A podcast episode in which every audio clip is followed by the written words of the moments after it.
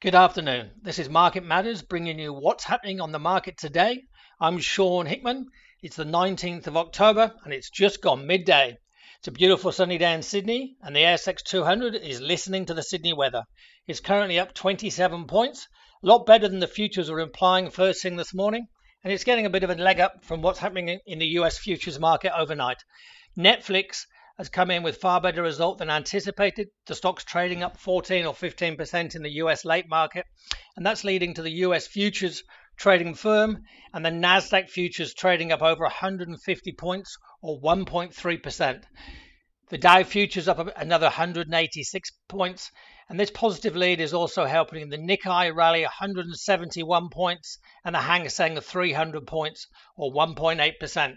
So a lot of green on the screen today. Over 70% of the ASX 200 is in positive territory as I'm talking to you now.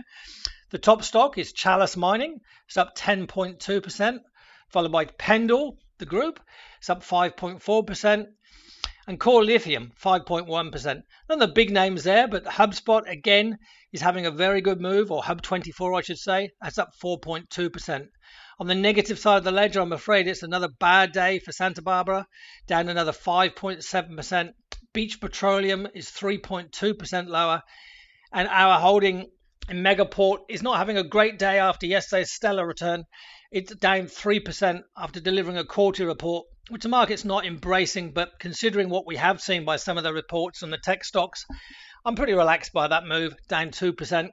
Hopefully, that's about as bad as it gets on the day. So the market's strong, it's looking very good. Um, a couple of other stocks that are catching our eye. The banks again are firm. We've got another strong day. It uh, Commonwealth Bank is above, above $100. It's only a 0.5% move, but the psychological $100 mark there. Um, Star City is up 3.7% or $2.82. Obviously, the market's decided they can pay their $100 million fine without a great deal of problems. Um, and that's about it. Have a wonderful day. That's a wrap. I hope you enjoy the rest of your day as always and look out for the Market Matters reports. Take care. Bye.